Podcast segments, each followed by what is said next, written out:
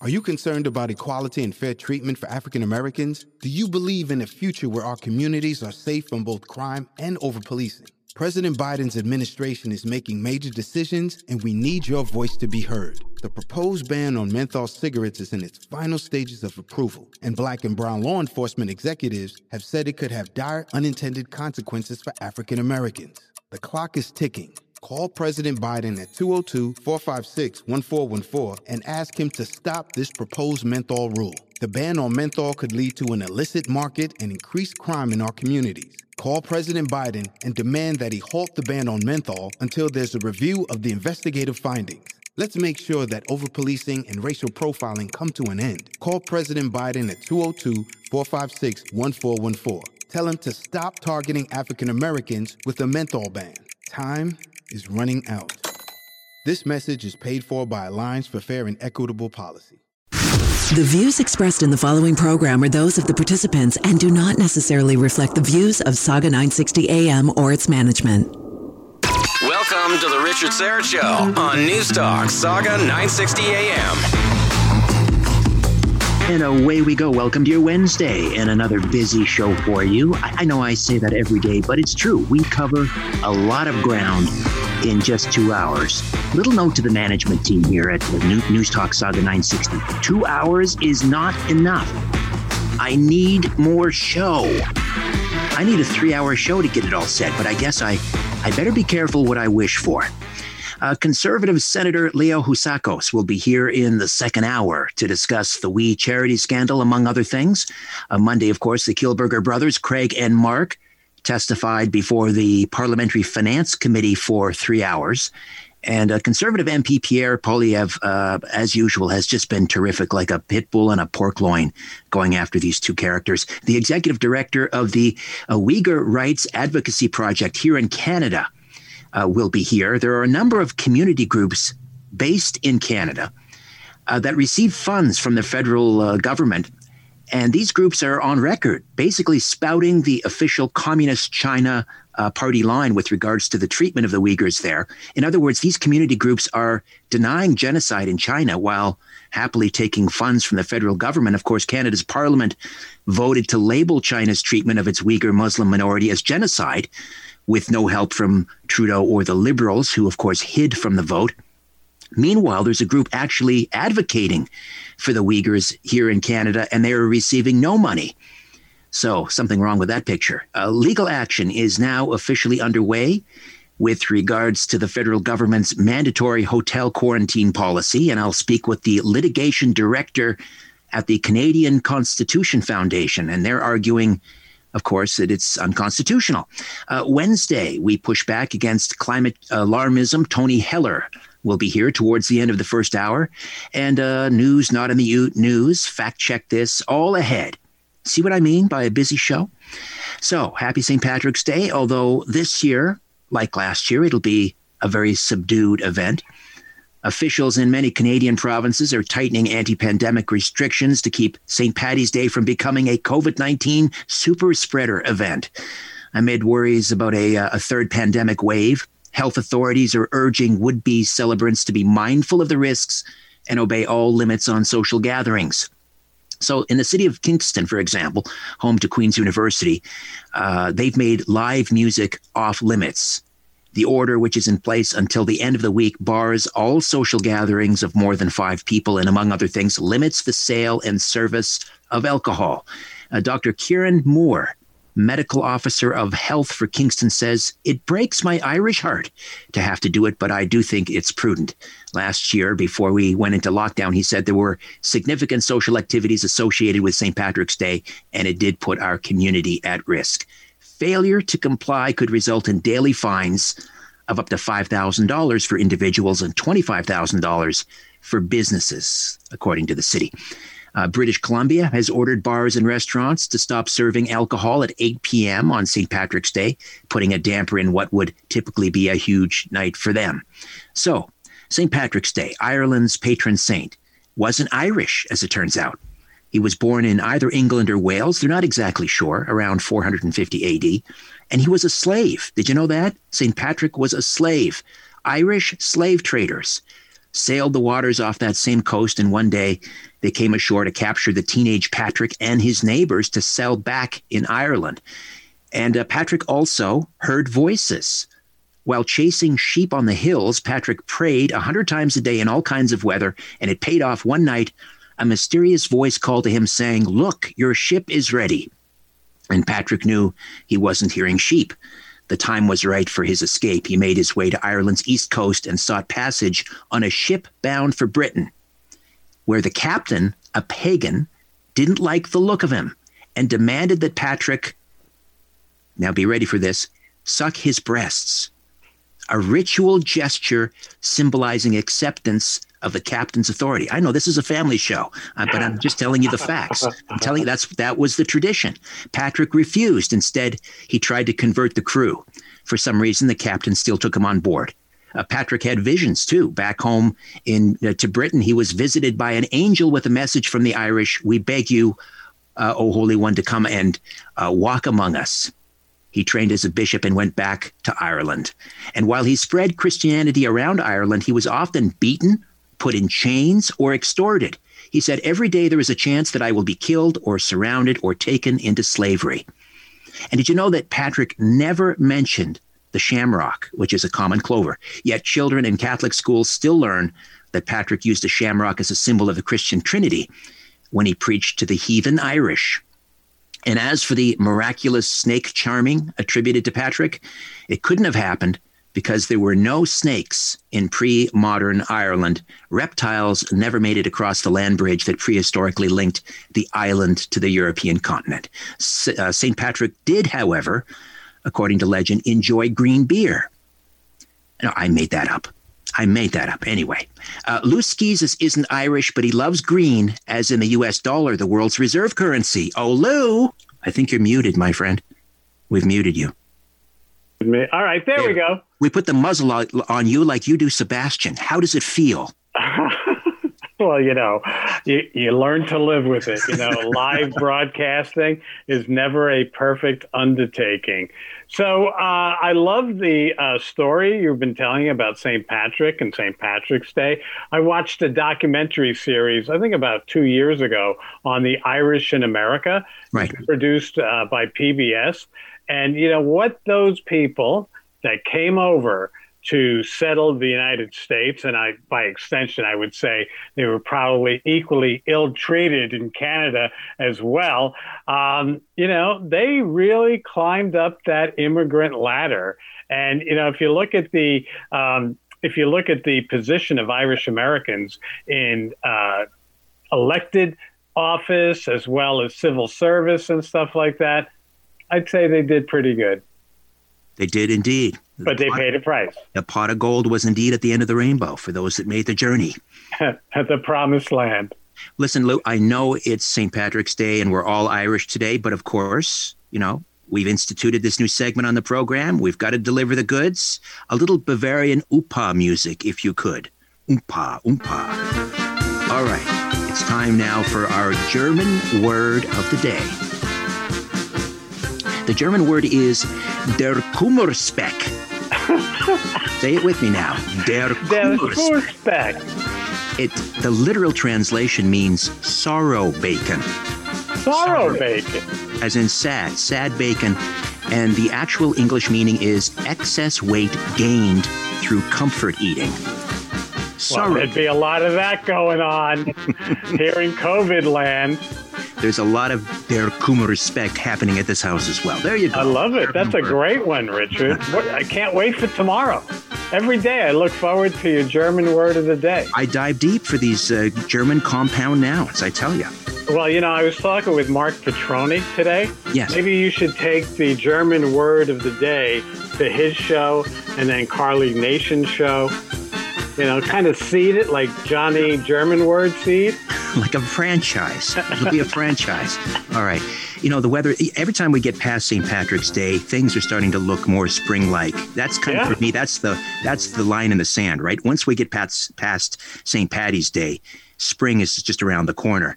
Uh, and you would think they would get the message up there in uh, near Lake Simcoe. Seven ice fishers had to be rescued for unsafe ice conditions on Lake Simcoe last week police had to remind people that no ice is safe, especially during the melting season. I don't know if you saw the pictures in the paper. Yeah, I did. This, yeah. This uh, this Ford one Ford F fifty one truck or whatever it was sinking beneath the surface of the ice. Uh, ever gone ice fishing, Lou? No, I try not to. Uh, you know, do things where I'm going to be the warmest uh, entity in the environment. I mean, you know, you're dissipating your body heat while you're trying to get some fish out of a hole in the ice. Not really my thing. But here's the question I would ask if they were to go to their insurance companies and say, uh, we had a, uh, an uh, accident on the lake. What would the response be? Do you think they'd be saying, "Oh, no problem. Let me let me buy you a new truck"? I think they would be saying, "Look, that's uh, you know, what do they call that? Uh, you know, mis misadventure." Right, right. That's a good question. Is there a um, an ice fishing rider in the uh, in the insurance policy? Well, you know, the ice the ice huts were just like sinking beneath the uh, the surface. I don't know. Uh, well, the the hut I think you can live with. It's the right. truck where the you know the major capital is, and you know you're talking about the rider, the ice fishing rider. You know, my pal who's a lawyer always taught me. He said, "Lou, the big print giveth, the small print taketh away. indeed, indeed. uh, Got to get a quick take on this. You know, for for months we were talking about the possibility that the the U.S. election may have been in some part fraudulent uh, or outright stolen, uh, and now we're hearing down in Florida a high schooler and her mother somehow managed to hack school records and steal the homecoming queen election. So there you go. There is fraudulence in the election system but the uh, brilliance of this particular case that you cite, and I saw it yesterday uh, in the New York Post, um, you know, just said to me, it's like, wow, you know, they're going to prosecute under the election laws in the United States, and these people are facing real consequences. And I said, you know, I guess you catch some, you don't catch others. You know, it's really what's going on. yeah, the homeschooling queen is going to do some hard time. All right. Lou, we'll talk to you next hour. Can't wait, Richard. Happy capitalism. And there he goes, the irascible but lovable Lou Schizas. Coming up next, a legal challenge to the Fed's hotel quarantine policy claims it's unjustified. It's an unjustified limit on the rights of Canadians, and uh, we'll have that story for you in about three minutes. Welcome back to the Richard Syrett Show on News Talk, Saga 960 AM. Earlier this year, the Trudeau government began requiring everyone who enters Canada from abroad, including returning Canadians, must stay in government approved hotels for up to three days and pay up to $2,000 out of pocket. Now, the Canadian Constitution Foundation is launching a legal challenge to the Trudeau government's mandatory quarantine hotels. In a statement Monday, the CCF said it will argue that forcing people to stay in quarantine hotels and pay out of pocket violates the Charter of Rights and Freedoms. Christine Van Geyn is the litigation director at the Canadian Constitution Foundation. Christine, welcome for joining us, or thank you for joining us. Thanks for having me on. All right. So, uh, first of all, the um, w- where is this going to be heard? Which court? This is going to be heard at the Ontario Superior Court of Justice on Friday. On Friday. And, well, I mean, it's, it's going to be heard on Zoom, right. but it will be in Superior level court.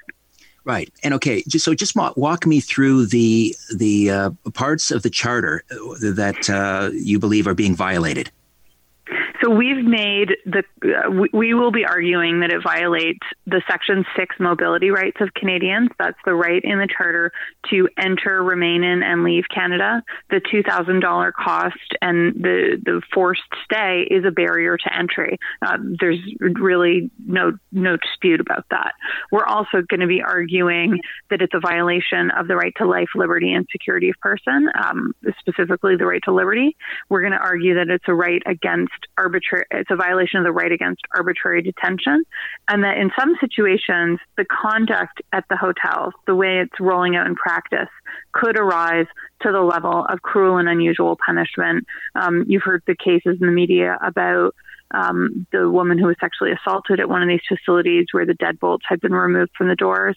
Um, I've, we also have an affidavit from an individual who was not fed for 23 hours when he was put in one of these one of these quarantine hotels. So in some situations, it could raise, rise to that level. Right now. Uh, are you launching this challenge on behalf of individuals? Did they sort of approach you and, and request that this legal challenge, or, or is this CCF's own initiative?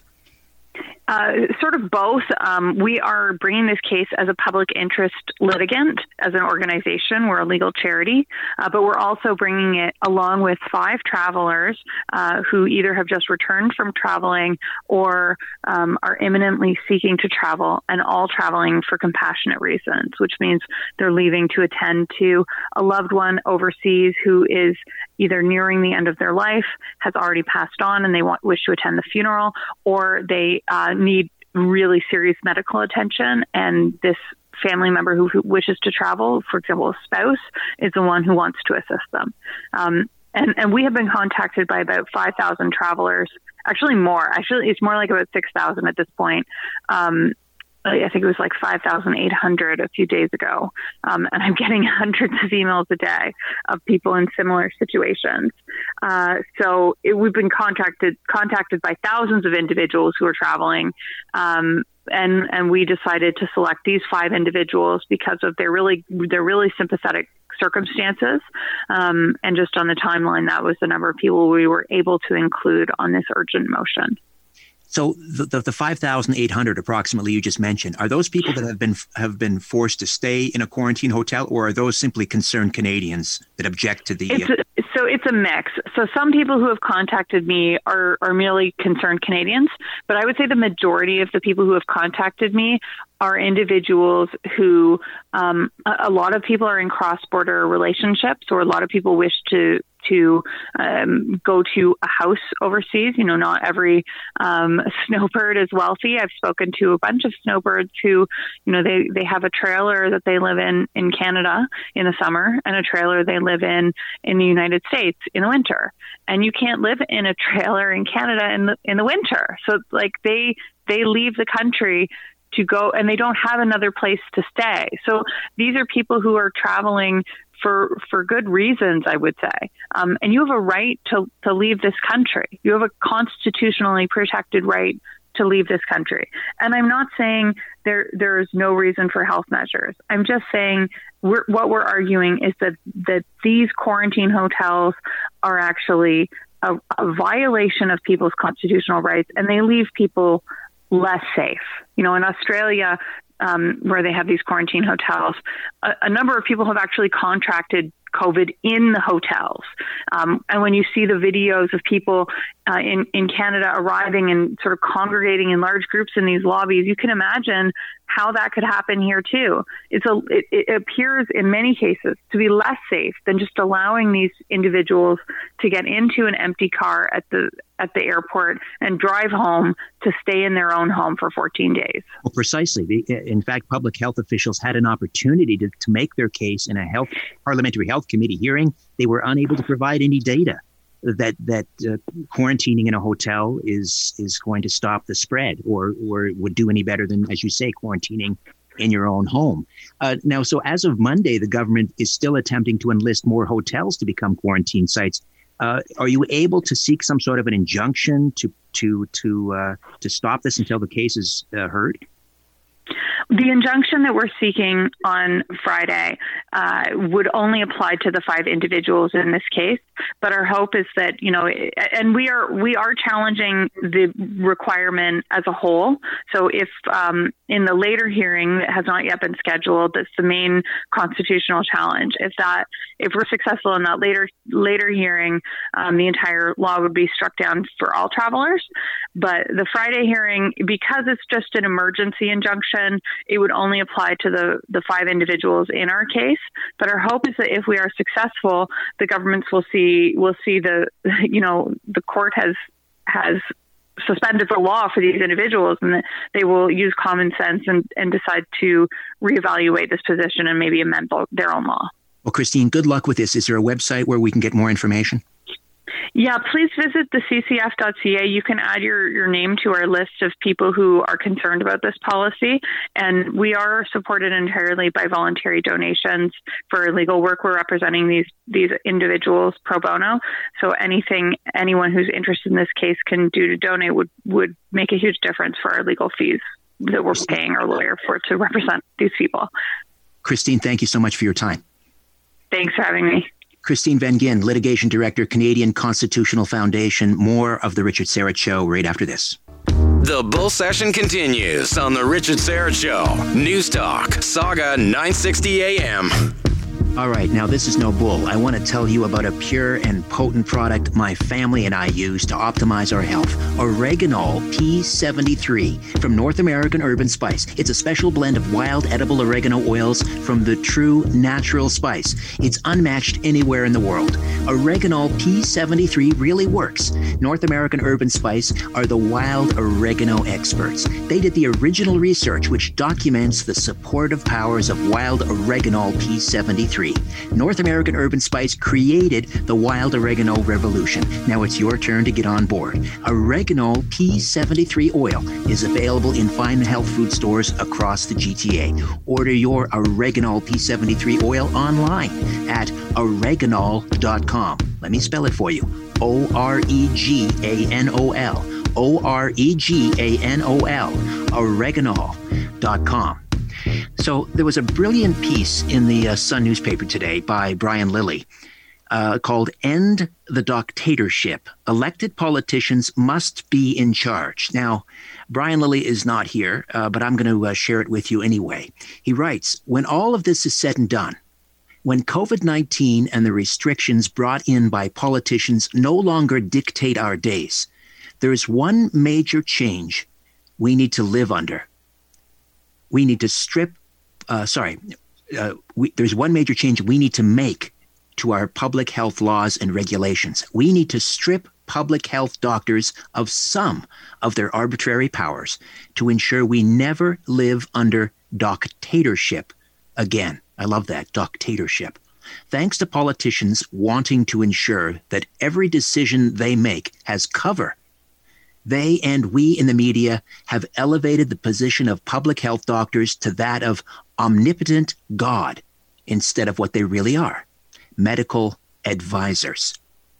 In a democracy such as ours, there is no way that unelected doctors should wield so much power and authority, enough to force us to close schools, businesses, change our entire way of life. Yet, that is where we are in Ontario, thanks to a system deep. Are you concerned about equality and fair treatment for African Americans? Do you believe in a future where our communities are safe from both crime and over policing? President Biden's administration is making major decisions, and we need your voice to be heard. The proposed ban on menthol cigarettes is in its final stages of approval, and black and brown law enforcement executives have said it could have dire unintended consequences for African Americans. The clock is ticking. Call President Biden at 202 456 1414 and ask him to stop this proposed menthol rule. The ban on menthol could lead to an illicit market and increased crime in our communities. Call President Biden and demand that he halt the ban on menthol until there's a review of the investigative findings. Let's make sure that overpolicing and racial profiling come to an end. Call President Biden at 202 456 1414. Tell him to stop targeting African Americans with a menthol ban.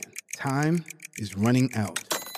This message is paid for by Alliance for Fair and Equitable Policy. Are you struggling to conceive? You have options, and at Piedmont Reproductive Endocrinology Group, we'll make sure you have the guidance and support you need. PREG is known for individualized fertility care that's unique to every patient. We take the time to provide a reassuring and empowering experience because we believe that you deserve nothing less. Let us help you on your journey to parenthood. Visit us at pregonline.com to learn more. Get the guidance and support you need at Piedmont Reproductive Endocrinology Group. In need of reform.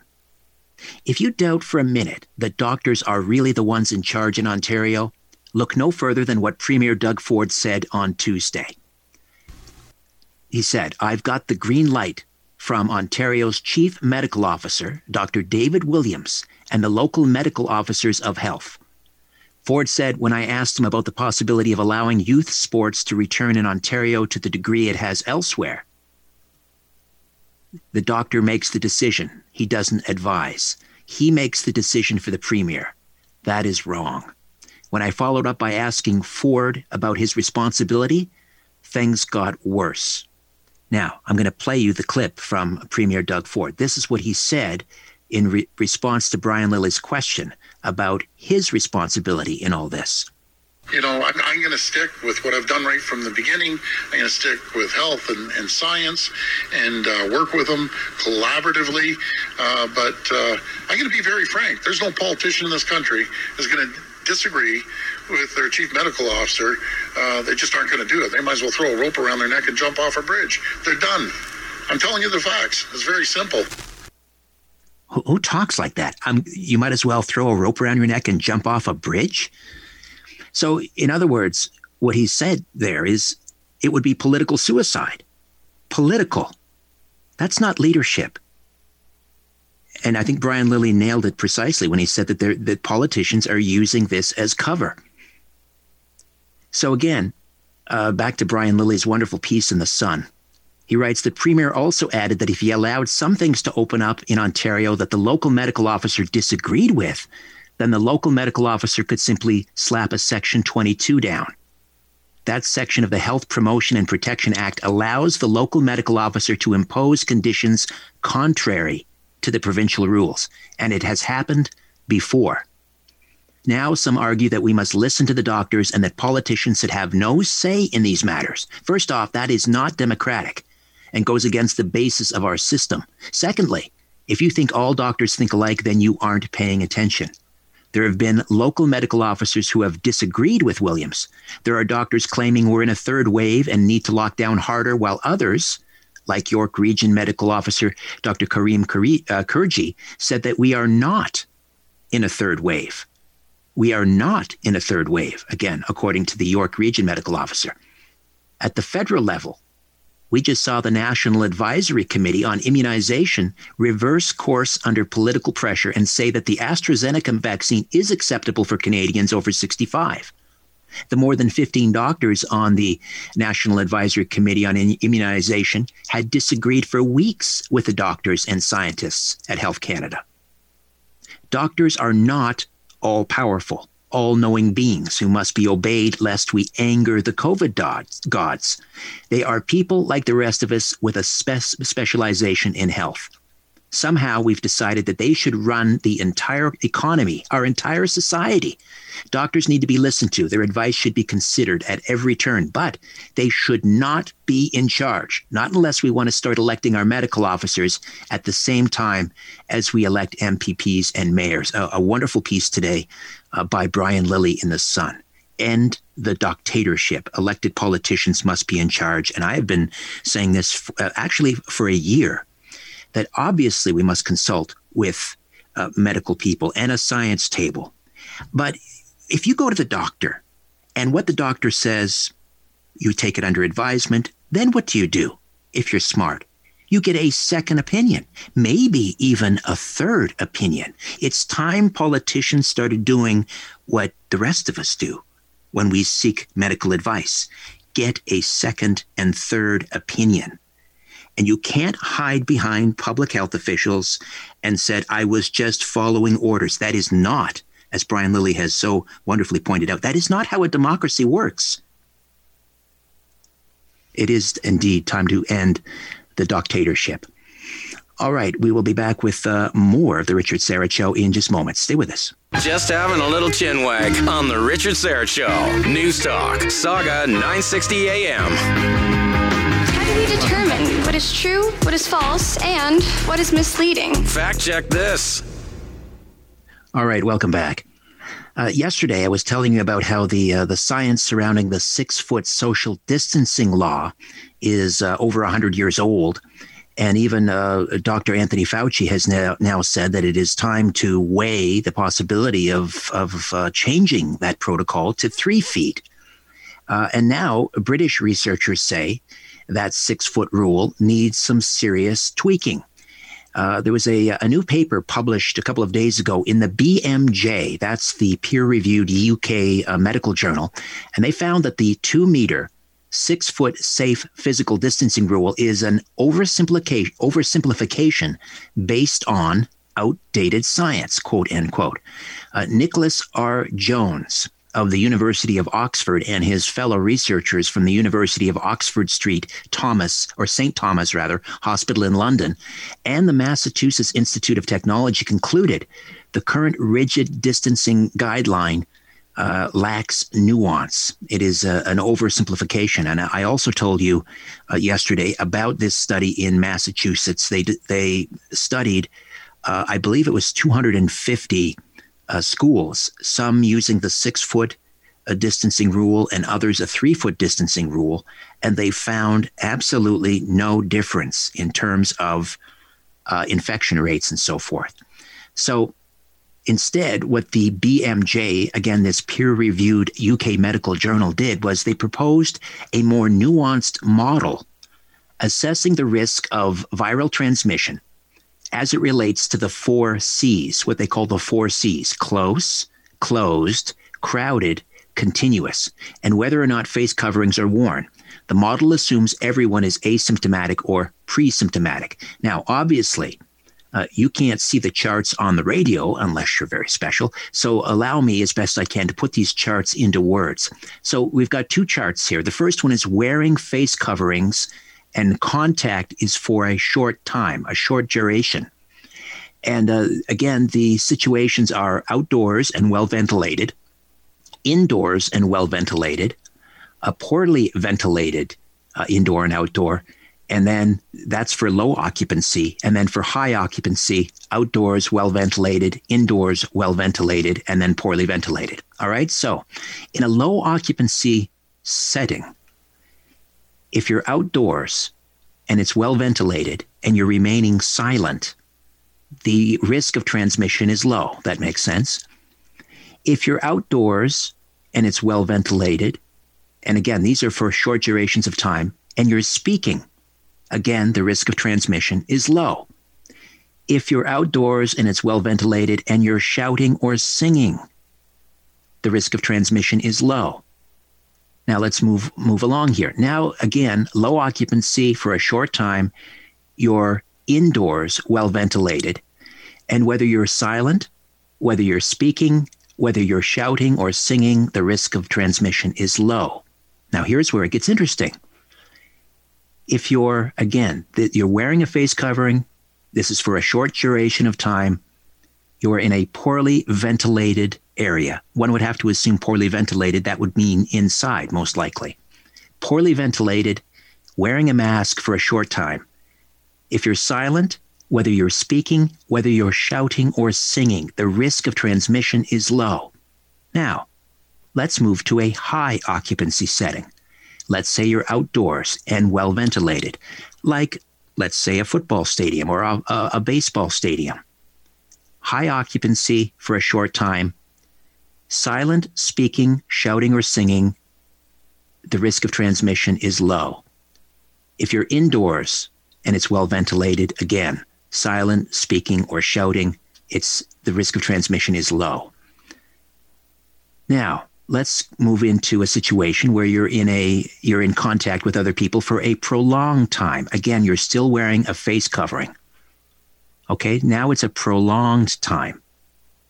Whether you're outdoors in a well ventilated situation indoors in a well ventilated situation for a prolonged time whether you're silent whether you're speaking whether you're shouting or singing the risk of transmission is low.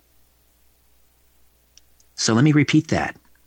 You're in a outdoor, well ventilated area, indoors, well ventilated area.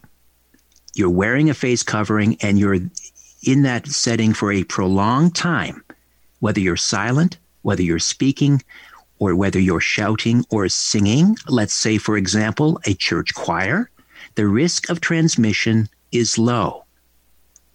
And yet, our churches and temples and mosques remain under severe restrictions, up to, I believe it's 10 people indoors. But according to this chart just published by the peer reviewed UK medical journal BMJ, one, they're saying it is time to reassess the six foot rule. It's an oversimplification, it lacks nuance. And then they produce these charts which show clearly that the risk of transmission is low even when you're in a um, prolonged period of contact in a, uh, a high occupancy building outdoors and well or sorry a high occupancy situation outdoors and well ventilated or even uh, or a low occupancy. For uh, if you're silent whether you're singing whether you're shouting whether you're speaking low risk of transmission. So perhaps uh, some people here some public health officials politicians will start to look at uh, look at this and uh, reevaluate this uh, six foot rule it's outdated, it's oversimplified, and it acts nuance. All right, back with uh, our good friend Tony Heller as we push back against climate change alarmism right here on The Richard Syrett Show. Let's rejoin the conversation on The Richard Syrett Show on News Talk, Sauga 960 AM.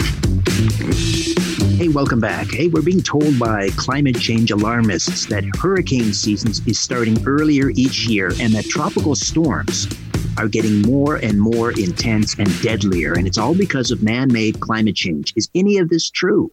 Tony Heller is here to push back against climate change as he does every Wednesday. Tony, we don't have Tony. All right, we don't have Tony. Uh, well, we'll forge on in his absence. So, what's happening is that uh, for six straight years, uh, Atlantic storms supposedly um, have been named in May which is before the season even begins. And then last Wednesday, a special World Meteorological Organization committee uh, discussed whether the hurricane season should be moved a couple of weeks earlier. The National Hurricane Center has already decided to start issuing its routine tropical weather outlooks for the Atlantic on May the 15th. Uh, meanwhile, the National Oceanic Atmospheric Administration is recalculating just what constitutes an average hurricane season.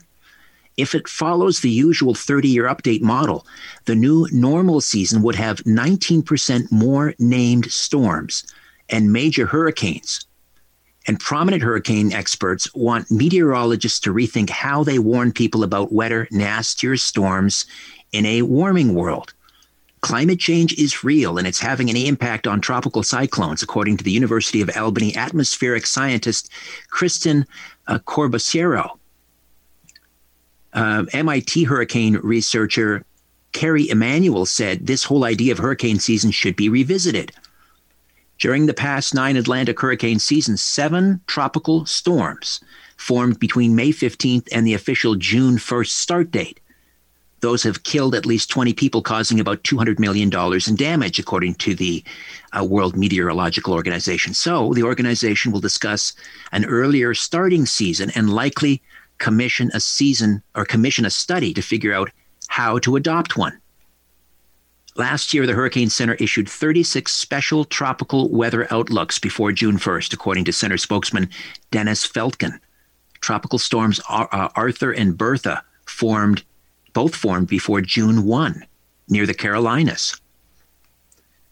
The uh, Atlantic hurricane season has changed quite a few times in the uh, the past since the concept of hurricane season came about, but not since 1965, said University of Miami hurricane researcher Brian McNoldy.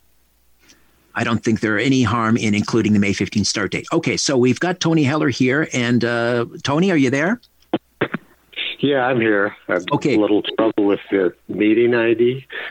you, you and half the you and half the known world. That's okay. okay. You're here with us now. So I was talking about how okay. uh, people uh, or the World Meteorological Organization is saying that hurricane season is starting earlier, and basically they're blaming man-made climate change. Is there any truth to this, Tony? Um, no. if, you know, if you go back, so it's what they're saying. That you, you sent me a link to that. Thanks for that earlier, um, Richard.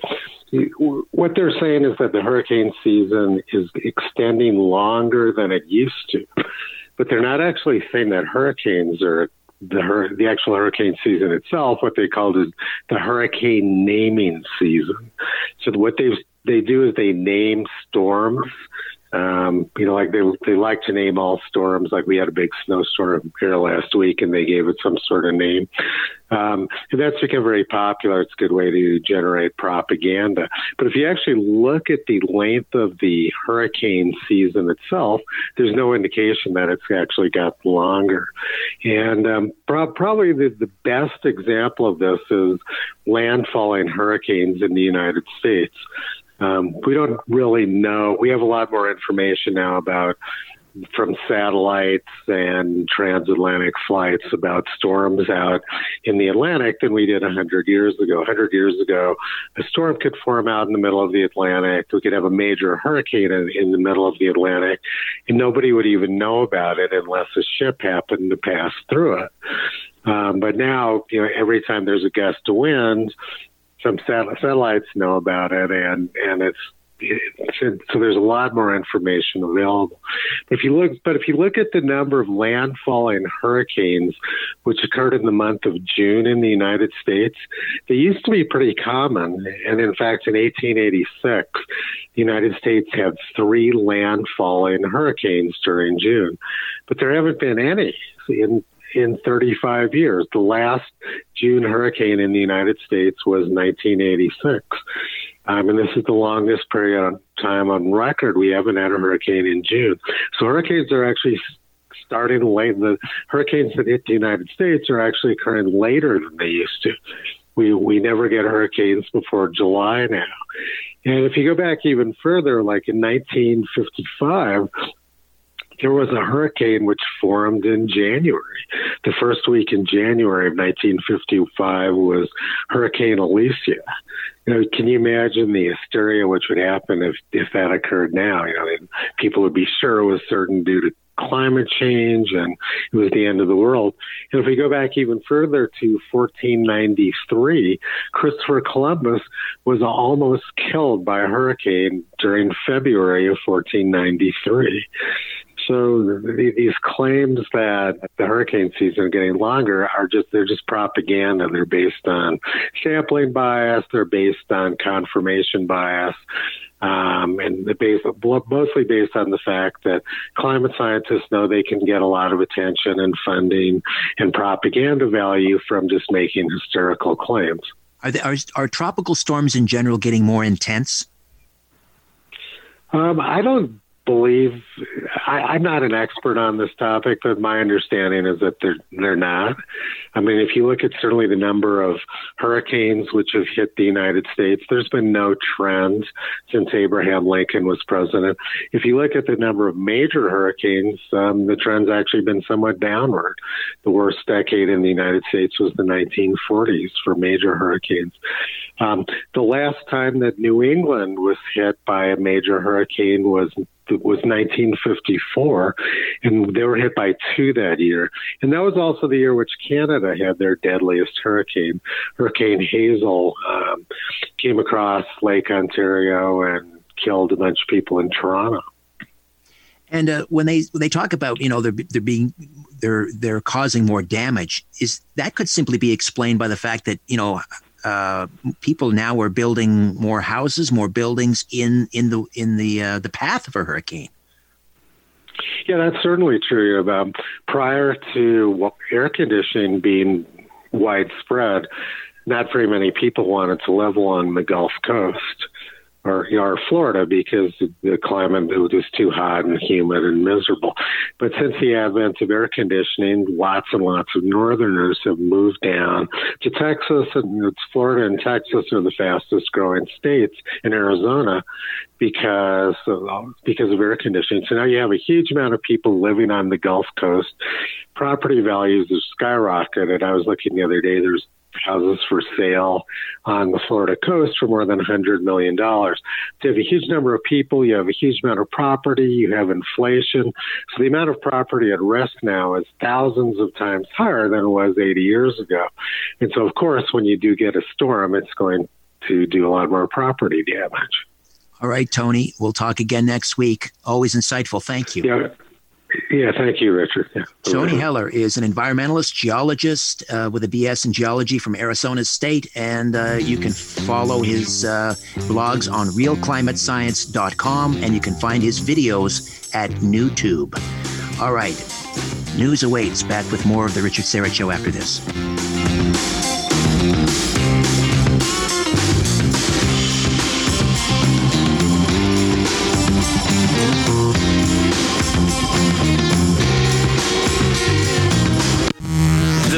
Syrett Show continues on News Talk Sauga 960 AM. All right, welcome back. Uh, we were going to have uh, Senator Leo Housakos on the program a little later this hour, but he's had to postpone. I, I believe there may be a, a vote uh, upcoming. So we will reschedule that uh, interview with conservative Senator Leo Housakos. Much to discuss with him, of course. The WE scandal uh, are uh, some foreign affairs of file issues, for example, Turkey, something very near and dear to Senator Housakos, uh, his heart. And um, a little bit later, we'll talk with the executive director of a human rights uh, group that's advocating for uh, Uyghurs uh, that are being obviously oppressed, persecuted in communist China. Uh, meanwhile, there are a number of community groups in the GTA that are receiving federal funds while at the same time seemingly, you know, carrying water for the communist Chinese uh, regime with regards to the genocide, uh, sort of going on record and saying it's not happening. So, something not right about that. Uh, are you concerned about equality and fair treatment for African Americans? Do you believe in a future where our communities are safe from both crime and over policing? President Biden's administration is making major decisions, and we need your voice to be heard. The proposed ban on menthol cigarettes is in its final stages of approval, and black and brown law enforcement executives have said it could have dire unintended consequences for African Americans. The clock is ticking.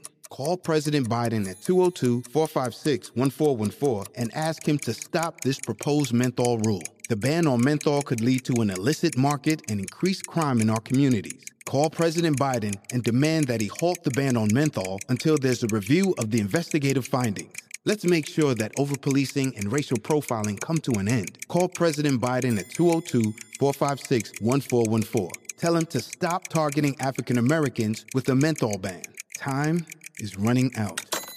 This message is paid for by Alliance for Fair and Equitable Policy. My brother in law died suddenly, and now my sister and her kids have to sell their home. That's why I told my husband we could not put off getting life insurance any longer. An agent offered us a 10 year, $500,000 policy for nearly $50 a month. Then we called SelectQuote. SelectQuote found us identical coverage for only $19 a month, a savings of $369 a year. Whether you need a $500,000 policy or a $5 million policy, SelectQuote could save you more than 50% on term life insurance. For your free quote, go to selectquote.com. SelectQuote.com. That's selectquote.com. SelectQuote. We shop, you save. Full details on example policies at selectquote.com slash commercials. Uh, what else do we have going on? We may actually uh, revisit an earlier interview with uh, the great Theo Fury, the, uh, Fleury that we did yesterday. Got getting a lot of positive uh, feedback from that, and some people that didn't get to hear it. So, in um, in Senator Leo Housakos' absence, we'll uh, hopefully be able to revisit the Theo Fleury interview. All right, time to bring in the lovable Lou Schizas once again. It's time for news, not in the news. The news. Hey, welcome back, Lou. How are hey, you? Hey, Richard, fantastic. You know, I got to tell you, beautiful day out there, just stunning. When you're finished, make sure you get out and get some of that sunshine, warm weather. I was walking uh, Sebastian, and uh, you know the, the tableau in the park near my house was like something out of a Matisse painting. You know what I mean? People frolicking and just so happy. frolicking. I haven't heard that word frolicking. I don't know since uh, maybe Edwardian England. Frolic. You got to you got to move to Oakville. We frolic all the time. It's a frolicking kind of town. Is it? I think I've forgotten how to frolic. well, you know, we can teach you. Bring the kids. Bring the mighty Aphrodite. You know, just you, you know, I'll show you how to frolic in Oakville. Okay, free frolicking lessons. at Lou's house. I got to ask you, uh, Elon Musk. Yeah. Interesting guy, great innovator, no question. He, now he's dubbing himself the techno king of Tesla in his uh, latest SEC filing. And I think he's calling the CFO the master of coin, which is kind of a, uh, you know, an homage to um, Game of Thrones. But I, I was reading recently about how Tesla really, you know, he had some impressive uh, first uh, year uh, profits, but he it's not from selling cars. Apparently, he's making most of his money by selling carbon credits to other auto manufacturers. Right, and uh, you know, it's been known uh, for some time on the street that uh, Elon Musk, God bless his pointy little head, you know, never met a subsidy he didn't like and apply for. So uh, by gaming the carbon credit process, he's been able to generate a lot of money for his company and the auto manufacturers that have to show up uh, with an electric vehicle and a certain percentage of their fleet has to be you know if they want to sell say uh, in the state of california they have to be all electric so he's just reaping the wind, my friend. He's just right out there. He's also got the solar company. He's got the boring company and he's got SpaceX, all of which, you know, are like a automatic milking machine on a dairy farm, all going after the uh, the udder of taxpayer dollars. Now, I have nothing against Elon Musk. I respect the challenges he's taken, but he's also uh, not just a great engineer, he's a great financial engineer as well. Right. So Tesla's worth what, about $800 billion. And yet he has never, uh, at least I think as of January of this year, I might be wrong, but as of January, he's never turned a profit selling cars. Yeah, uh, but Tesla has subsidiaries, right? True. Wholly owned subs. And uh, I think some of the money that's come in, you know, uh, he's got, I think, uh, and I have to confirm this, but uh, SpaceX has lifted more payloads into orbit than any country or organization prior or currently. Right, right. So um, I was reading that that he booked a whopping 1.58 billion dollars of revenues last year. That's 2020, 1.58 billion, and that's from selling these regulatory carbon credits. So that's why, you know, what do they call him? The techno king? That's it. Yeah. And you have to recognize that Elon Musk has been flipping the bird to the regulator for a long, long time. So by uh, changing the recognized uh, title that he's using, he's just saying, hey, guys, see you later. Yeah, that's what we call it here in my country. What's the color of the sky where you are? They're in regulatory land, right? He's just mocking them. So let me ask you. I mean, for people that own Tesla stock, might be interested to know. I mean, is is this business model, if you call it that, selling carbon credits, is that sustainable? Well, you know, that's a great question. I looked at the price earnings ratio for Tesla, which is a uh, financial metric that we look at. So if you got a growth company and your uh, price earnings ratio is uh, a thousand, you got pretty hefty expectations on those shoulders, right? And one little stumble, you'll see that stock pull right back. So, just to answer your question, um, I think that if you look at Tesla, is it a great business model? I'm not sure, but I'll give you a, a, quote from an old pal of mine when I was saying, Amazon at $25, what do they do? They're not profitable. And he looked me right in the eye and he said, What don't you get, Lou? The stock is going up. That's all I had to know. Yeah, I was like, you know, in the weeds, and he was, you know, harvesting, you know, good gets on Amazon. And I have to say the same thing with Tesla stock right? You may not want to own it the last day it goes up, but every day up to that point. Well, so in effect, what you're saying is it's almost impossible to evaluate a company like that.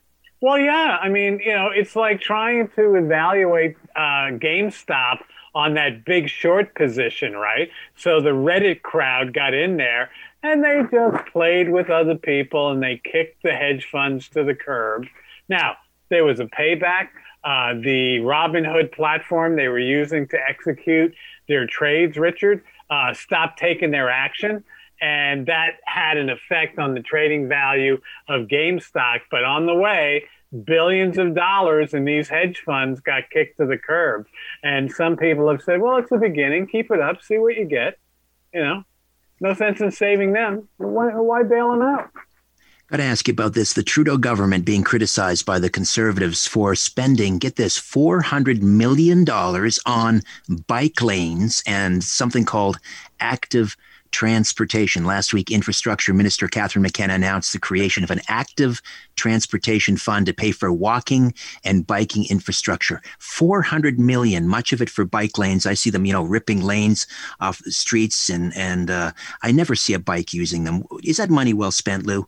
Well, I think it is. As uh, someone who has cycled through Europe for uh, like somewhere in the three months and cycled from Calgary to Vancouver, um, yeah, I think it's good money. And I'll tell you why. Because if you look at how we organize things, uh, for the most part, you know, we, we don't need to jump into a car every day. And if you expand, are you familiar with the Trans Canada Trail? Oh, yes if you finish the uh, Trans Canada Trail, you could theoretically uh, stimulate a lot of cycle tourism from around the world, right? But you'd have to have the right metrics, like places for people to take a shower and get some food and that sort of thing along the trail. Well, that's fine, and uh, you know that's where I would like to see maybe some corporations uh, step up, and you could, you know, every kilometer, maybe they could be sponsored. Uh, but the idea that you're spending four hundred dollars on bike lanes, I, I, I, see bike lanes up here in York Region. I've never seen a cyclist on them. And here's the thing that gets me: bicyclists aren't paying uh, gas tax. They're not paying for maintenance of the road unless they want to step up and pay for a license yeah, that's a good some, idea. And some great idea. And some insurance, and maybe I don't know. Every time they uh, they fill up uh, their their tires at the station, you know, maybe they got to put a tuning in the machine. But put something in the pot rather than take take take. Well, I, you know, again, I see it as something that's viable in certain environments. In fact, when I've spoken to uh, construction industry uh, gatherings, right, I said, you know, you're you're looking to put the or they're looking to put the cyclists on the road with the cars, which you know is basically a paint job, right? Now, as a cyclist myself, Richard, uh, I can tell you the last thing I want to do is end up like a deer on the hood of a car, right? It's not a pleasant thing. And there are examples around the world where they have elevated elevated the bikeways off the surface of the road, you know, at a plus 15, plus 30 level, that takes a you know a certain amount of material, steel, concrete, and what have you. Separates the cyclists from the cars, and everyone will be happy. Trust me. Well, I'm fine. I'm fine with that. That's not bad. Let's let's make sure though that our uh, our native Canadian friends have potable uh, water. But they haven't had water under any government. Potable water is a problem that the conservatives, the liberals have been kicking down the road for how many years? It's not a new problem.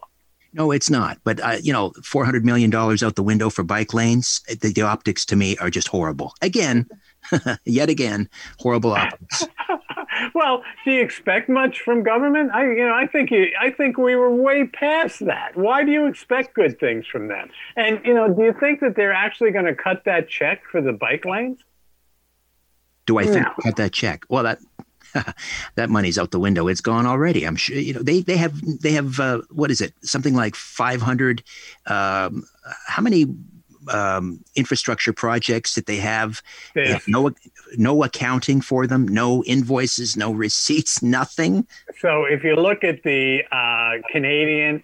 Uh, infrastructure bank that was funded in 2017 to the tune of $35 billion. Uh, up to this date, They've only actually allocated four billion of it. And when you talk about uh, talk to the municipalities that could access those funds, they say it's too expensive. They don't want it. They don't want that financing. So there are problems, absolutely, Richard, and accounting is one of them. I mean, we're going into year two without a budget. That means there's no accountability. It's just you know money that is being dropped from helicopters, and where it ends up, I have no idea. But I am in support of an extended bike trail system, but separated from the cars. I don't like being with the cars. You know, uh, they're just too dangerous for you know my fleshy little softness. All right, on your bike, Lou. On your bike. we'll talk to you tomorrow. We'll Happy capitalism. All right, back with more. Stay with us. Continuing with the conversation, this is the Richard Syrett Show on News Talk, Sauga 960 AM.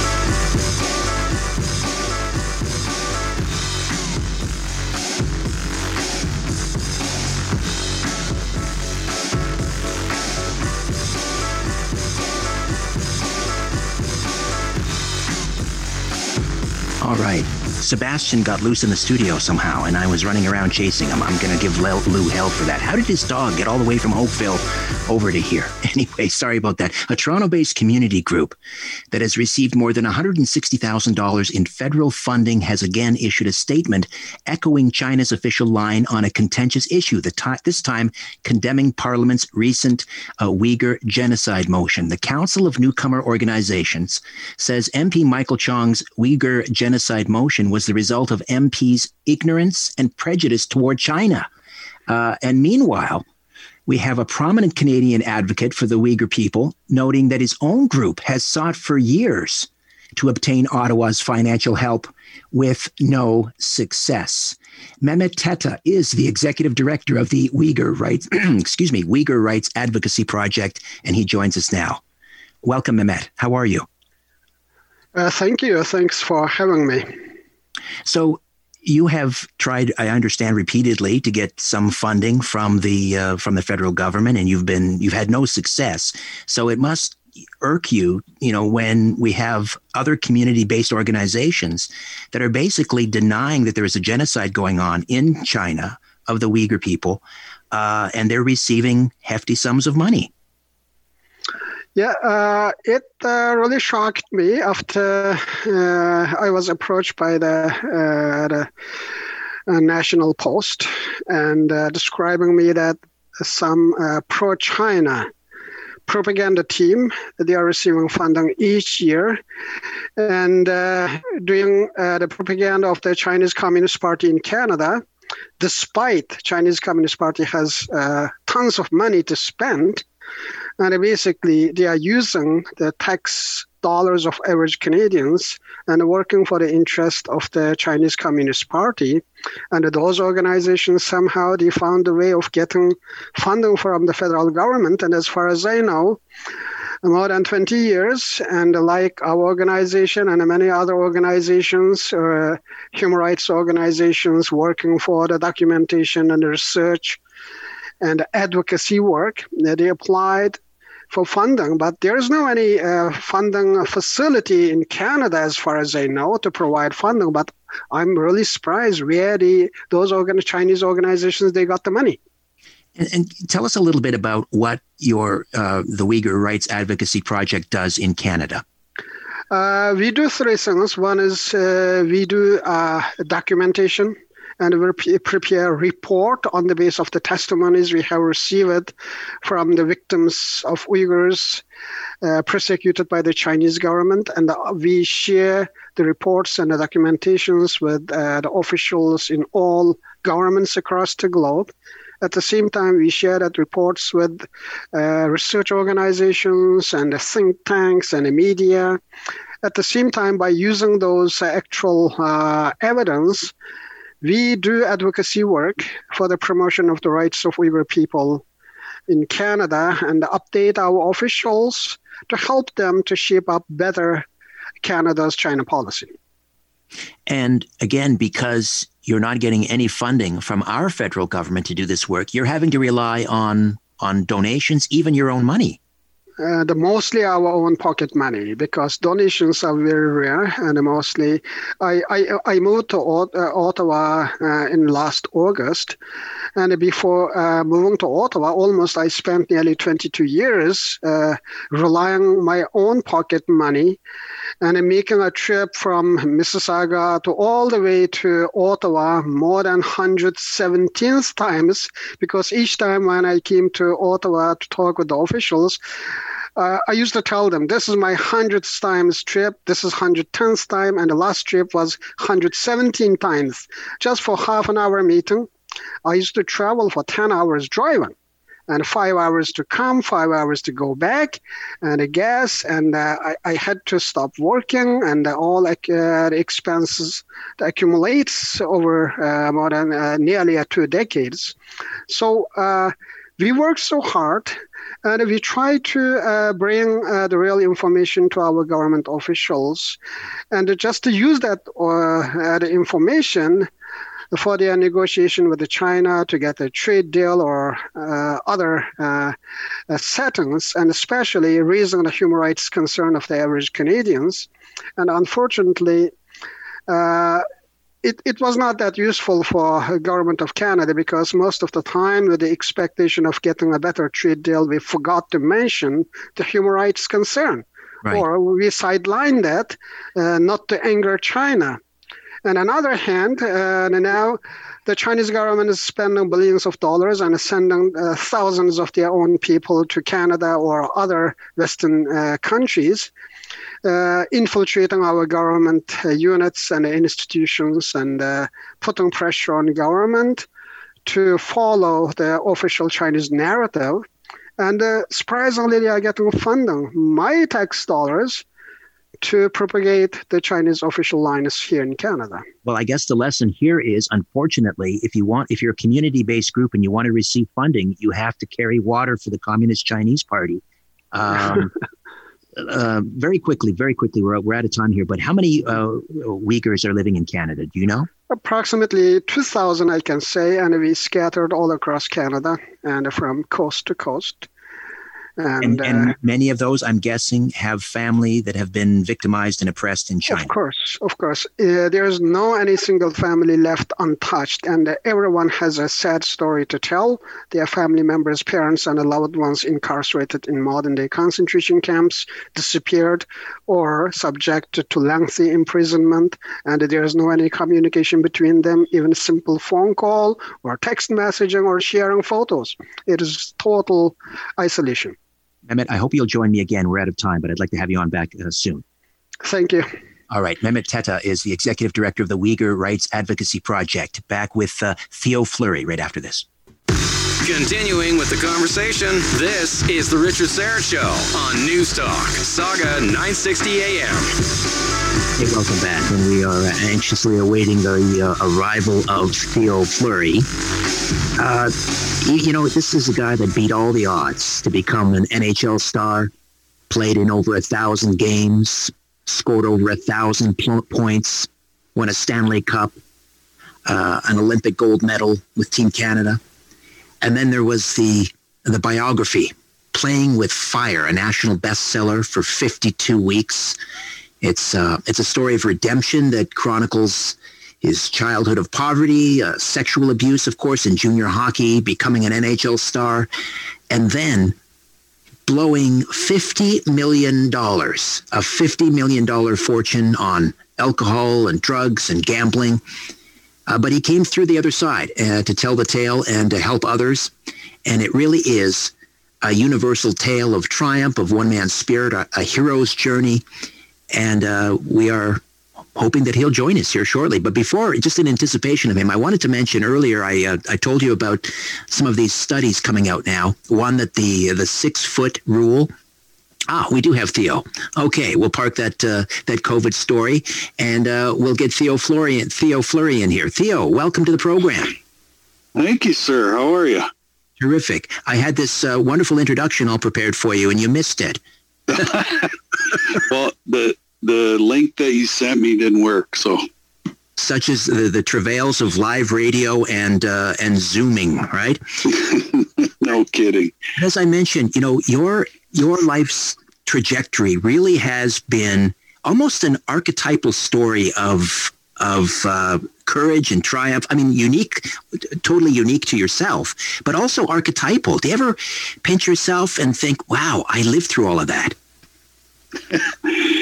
Well, I, I, I always say I'm the real life living Forrest Gump because, uh, you know, there's a lot of comparables in that story to mine. But, uh, you know, uh, I, I, don't know why I was sort of put in this trajectory or in this place, but uh, um, it's definitely been an interesting ride, and uh, you know, uh, still got lots lots of it left to do. So excited about that. Are you concerned about equality and fair treatment for African Americans? Do you believe in a future where our communities are safe from both crime and over policing? President Biden's administration is making major decisions, and we need your voice to be heard. The proposed ban on menthol cigarettes is in its final stages of approval, and black and brown law enforcement executives have said it could have dire unintended consequences for African Americans. The clock is ticking. Call President Biden at 202 456 1414 and ask him to stop this proposed menthol rule. The ban on menthol could lead to an illicit market and increased crime in our communities. Call President Biden and demand that he halt the ban on menthol until there's a review of the investigative findings. Let's make sure that overpolicing and racial profiling come to an end. Call President Biden at 202 456 1414. Tell him to stop targeting African Americans with a menthol ban. Time is running out. This message is paid for by Alliance for Fair and Equitable Policy. My brother in law died suddenly, and now my sister and her kids have to sell their home. That's why I told my husband we could not put off getting life insurance any longer. An agent offered us a 10 year, $500,000 policy for nearly $50 a month. Then we called SelectQuote. SelectQuote found us identical coverage for only $19 a month a savings of $369 a year. Whether you need a $500,000 policy or a $5 million policy, Select Quote could save you more than 50% on term life insurance. For your free quote, go to selectquote.com. SelectQuote.com. That's selectquote.com. Select Quote. We shop, you save. Full details on example policies at selectquote.com slash commercials. When you do deliver your, your talks, your motivational talks, and I'm, I'm wondering whether or not they might be informed perhaps by conversations uh, a 52 year old Theo would like to have with a six or seven year old Theo who was living in the grips of poverty or a teenage Theo living through the the horror of sex abuse or even an adult Theo in the throes of alcohol and drug addiction. Are those stories maybe informed by those conversations you'd like to have with your previous self? I would not change one thing about my life not one thing. You know, I think everything happened in my life for a reason.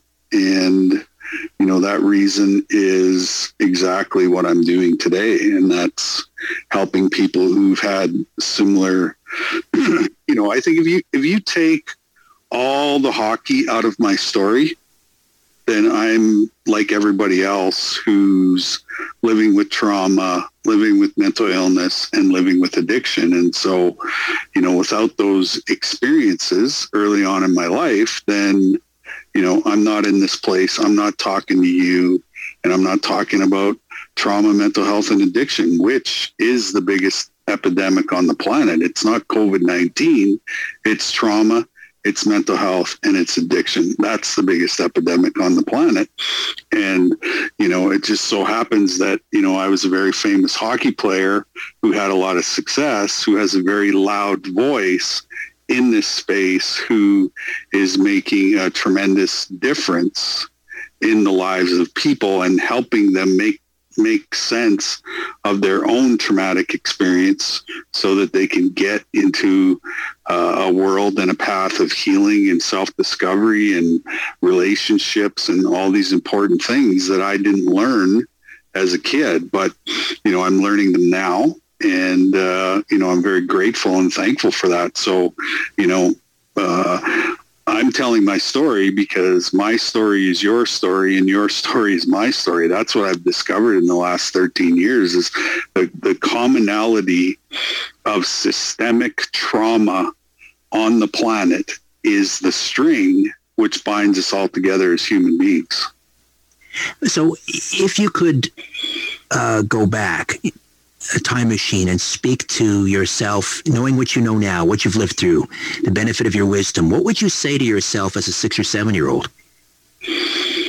Everything's going to be okay. You're going to have some bumpy stuff, some in the middle, but it, what it's going to do is it's going to lead you to this uh, amazing place of healing and you know self-discovery and then you're going to be you know an advocate and you know sort of a leading player in you know the future of how we deal uh, with trauma mental health and addiction I, I do want to circle back a little bit later and, and, talk about this mental health crisis that we have. Um, I know you'll have a lot to say about that. We'll uh, take a quick time out, come back, and continue our conversation with uh, hockey legend, motivational speaker, country music performer, author, you name it. He's been there. He's done it. Theo Fleury right here on the Richard Syrett Show. Stay with us. Welcome back to the Richard Syrett Show on News Talk, Sauga 960 AM. Theo Fleury is with us. Um, the uh, the book, Playing with Fire, which was a bestseller like 52 weeks, and then the the, the play, the one man play, Playing with Fire. Uh, obviously based on the book. Is that I know that that uh, started in 2012, but pre-COVID was it still touring? Yes, it was. Uh, I actually went to a performance during COVID, and uh, was, we were playing in Edmonton, and they they fixed the uh, dinner theater uh, so that people could come and, and, watch, and it was very, very successful there. So. And um, well, hopefully, you know, post COVID, people will still have an opportunity to play it because it is powerful, as is you know your your life story.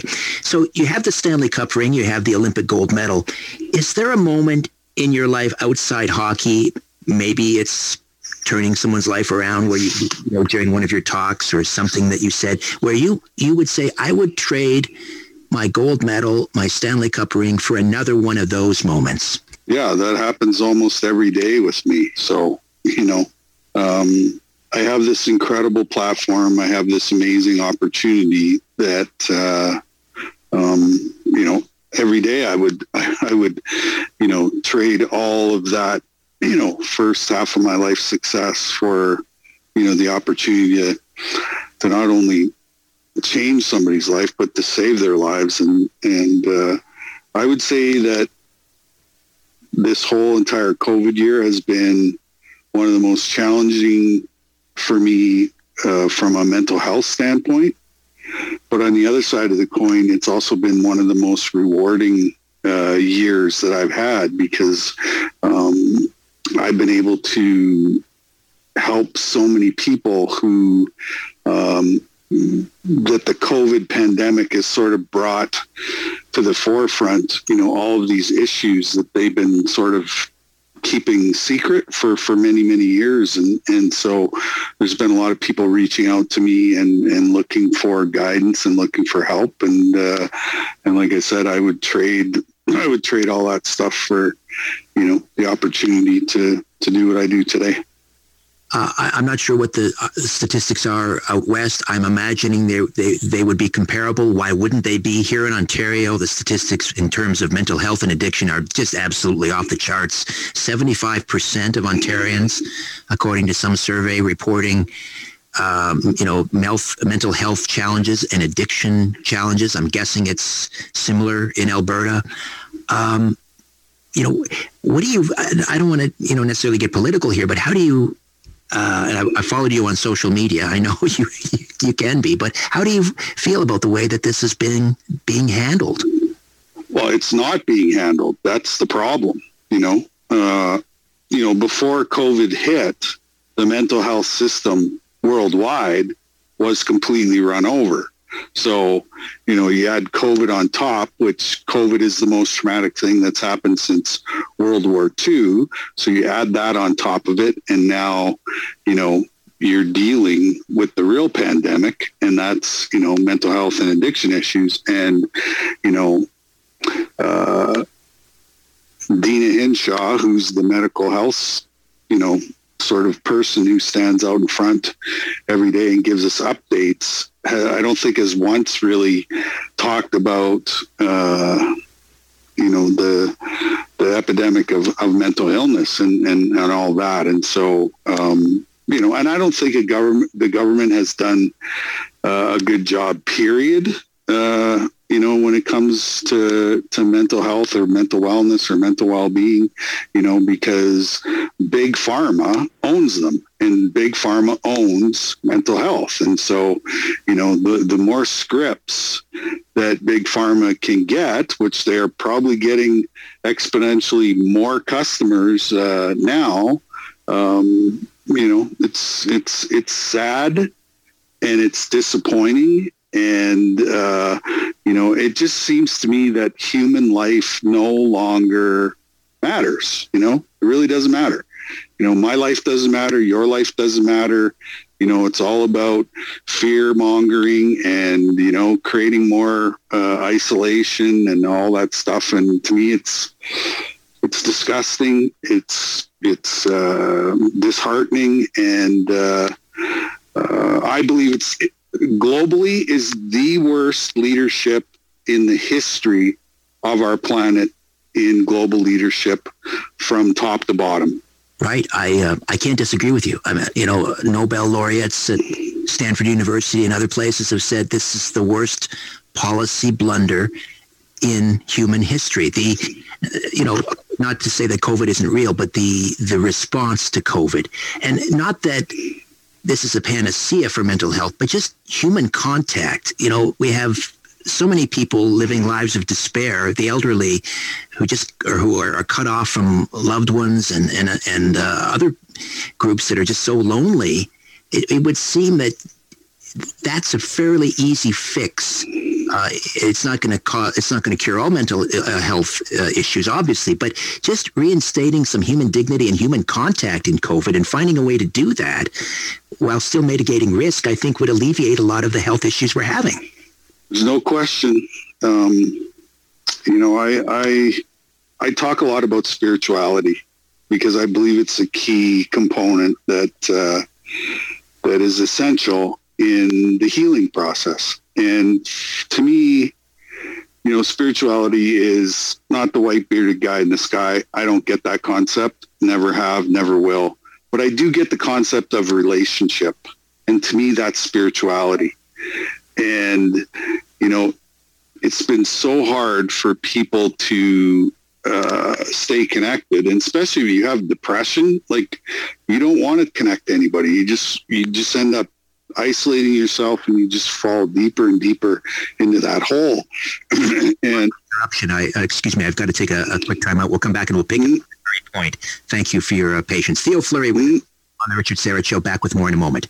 Back to the conversation on the Richard Syrett Show. News Talk, Sauga 960 AM. If you want to see what Theo Fleury is up to, you can go to the website, theofleury.life. And um, you've got so many things going on. We'll, uh, you know, you've got the podcast, the public speaking. I want to go back, though, to, to a point you raised before the break, Theo, and that is, you know. Are you concerned about equality and fair treatment for African Americans? Do you believe in a future where our communities are safe from both crime and over policing? President Biden's administration is making major decisions, and we need your voice to be heard. The proposed ban on menthol cigarettes is in its final stages of approval, and black and brown law enforcement executives have said it could have dire unintended consequences for African Americans.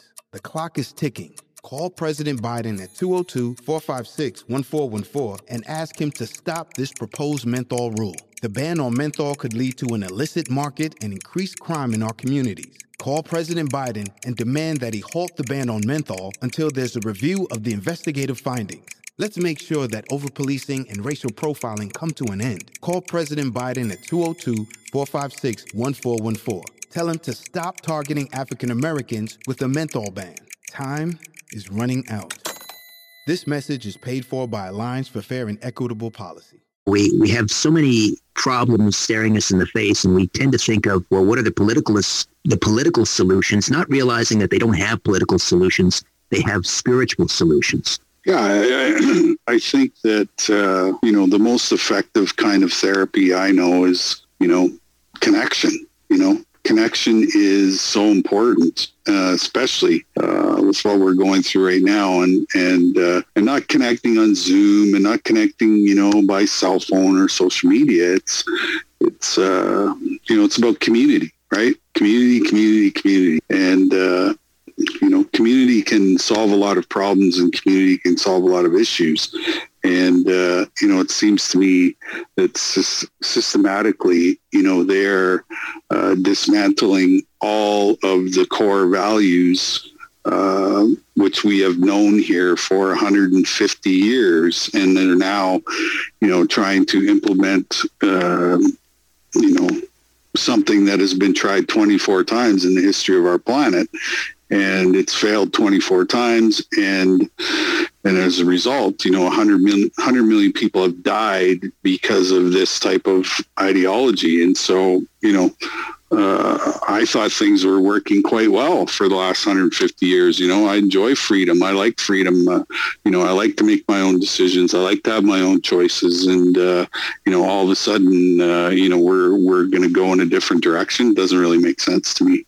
Nor I. Uh, I guess you know there are the two choices. You have a free market capitalist system, and you have uneven or unequal levels of prosperity, or you can have socialism and you have equal levels of poverty. So people will have to make up their minds which they prefer. Uh, I, I want to just kind of uh, lighten things up a little bit and, and ask you because you've got so many things going on. You've got the mentoring and speaking and your music, and you've got the podcast. Do you even have time to sit down and enjoy a, a hockey game on TV? yeah, I, I watched my beloved Flames. Uh beat Edmonton last night, so it was uh, it was good to see. And uh, um, yeah, you know, I I, I do lots of self care, uh, you know, for myself, and uh, you know, the the snow is almost melted here in Calgary, and so one of my favorite things to do is play golf, and uh, you know, I look forward to taking the next five months off and enjoying my sunshine and vitamin D and uh, playing golf with my two sons and my father, and uh, you know that's what we do in the in the summertime for uh, connection and relaxation and uh, all that stuff. So I'm looking forward to that. Let me ask you how you're enjoying the North Division. This idea that uh, you're grouping all the Canadian teams together in one league is that something you'd like to see maybe stick around even post COVID? Uh, yeah, I think it's great for the game. It's great for Canada for sure because you know every night you can watch two or three uh, games where both teams are, are from Canada. So I, have really enjoyed it, and uh, um, you know I've got to know a lot more about the Ottawa Senators and the Toronto Maple Leafs and, uh, Winnipeg Jets. You know, and so it's been uh, it's been really good to to uh, to watch. And it's it's really competitive, you know, and, and I think that's what's really important is that you know every team you know still has a chance to uh, make the playoffs, and uh, you know hopefully we can get a Canadian team in the Stanley Cup final because it's been a long time since that's that's happened. I, I know your heart is with the Flames, but what do you think of our Leafs this year?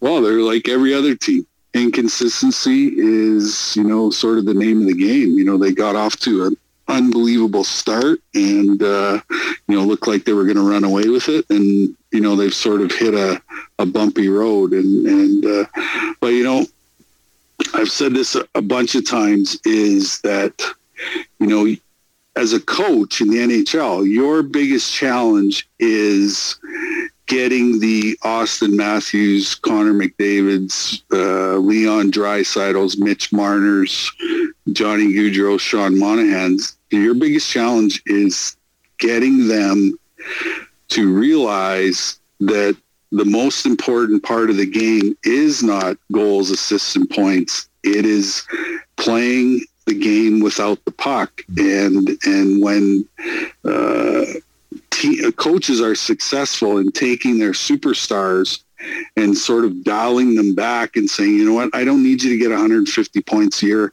I need you to get 80 points a year. And I want you to be my best defensive centerman. And when teams buy into that sort of concept, you know, those are the teams that win Stanley Cups. You know, you look at Tampa Bay, you know, they have an incredible amount of talent, but they also know how to play without the puck. And when you learn how to play without the puck, you know, that's when you have success and that's when you win Stanley Cups.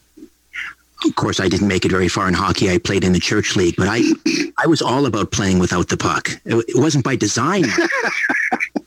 yeah, yeah, that's that's funny, but uh, you know, I, I really believe that you know, if you look back on championship teams, and I was a part of one uh, in Calgary, and you know, if we had a lead you know, after the second period, the game was pretty much over because everybody uh, from top to bottom, including all of our superstars, you know, we realized that uh, it was more important about winning the game as opposed to padding your stats and, you know, maybe losing the game. And, and so, you know, that's why I say it's the hardest challenge for any coach is getting those guys to you know learn how to play without the puck because it is the hardest part of the game to learn how to play right right for sure um, I just we just have a couple minutes here. I, I enjoy you so much on social media, and I'm just um, I'm wondering, do you ever? You've done so many things. Is politics of any interest for you at some point? Not a chance. No. No, I have no interest because the whole system is so completely corrupt that you could be a person who has uh, you know, some different ideas or maybe some new ideas or better ideas. And once you get sort of inserted into the system, it just, the corruption just swallows you up. And, you know, uh, because, you know, the majority of the system is corrupt, you know, it's hard for somebody who, you know, uh, likes freedom and you know wants to implement freedom and and you know all that stuff. It's really hard for them to you know to make any headway. And so i, I would become very frustrated. And uh, because i have some anger and rage issues i believe that uh, you know a lot of that stuff would uh, would come out of me and that's not the person i want to be do you get the sense you know there's a, a bit of a, a populist movement in, in Europe. Do you think we're ripe for that here because of this? And I think of populism not right or left. I think it's as yeah. the opposite of elitism. Populism mm-hmm. opposite. Do you think we're ripe for that? Do you think that could happen here? Well, I, I think it's eventually going to happen because what happens is is in the system that's trying to be implemented, they eventually eat themselves, right? Because there's too many egos and there's too many uh, you know people that are addicted to power. And when you're addicted to power you want to have the most power. And so, so when you want to have the most power you'll do anything to anybody to get that that kind of power. And so what eventually happens is and we're seeing it in the US already where Governor, Governor Cuomo is now being attacked by his own party and they're swallowing him up. And so but unfortunately it takes about 20 years for those people to swallow everybody up and and you know sort of destroy you know that that ideology. And so um, but yeah th- there's lots of movement out in western canada. There's so many different new parties that are being formed the maverick party and uh, the wild rose separatist party. So there's lots of uh, people who have some new ideas. Whether that is going to eventually become mainstream. I don't know, but uh, more people are waking up uh, as we go along here, and uh, hopefully by the time the next election happens, that the majority of Canadians have woken up to see what Trudeau's actual agenda is and you know uh, if his mouth is moving he's lying. So don't listen to him. And then turn off your tvs don't watch cbc don't watch ctv don't watch global because it's all smoke and mirrors. And you know if you want to do your own research the research is out there. Uh, it's all available to you. Do your own research. Come up with your own ideas and come up with your own thoughts well, Theo, I wish we had more time. I've enjoyed this immensely. I hope you'll join us again sometime. Yeah, anytime. I, I, would love to. I'd love to chat with a fellow uh, person who's actually awake. Uh, is is a nice change. All right, TheoFleury.life. We'll talk again. Thanks. Okay, that's it for me. Tomorrow I'll be speaking with Canadian business tycoon Bruce Linton, the man behind MindMed. He's moved from cannabis to psychedelics. You don't want to miss that one. The Bob McCown Show is next. So tomorrow, 4 p.m. Don't be late. Until then, I remain unbowed, unbent, unbroken.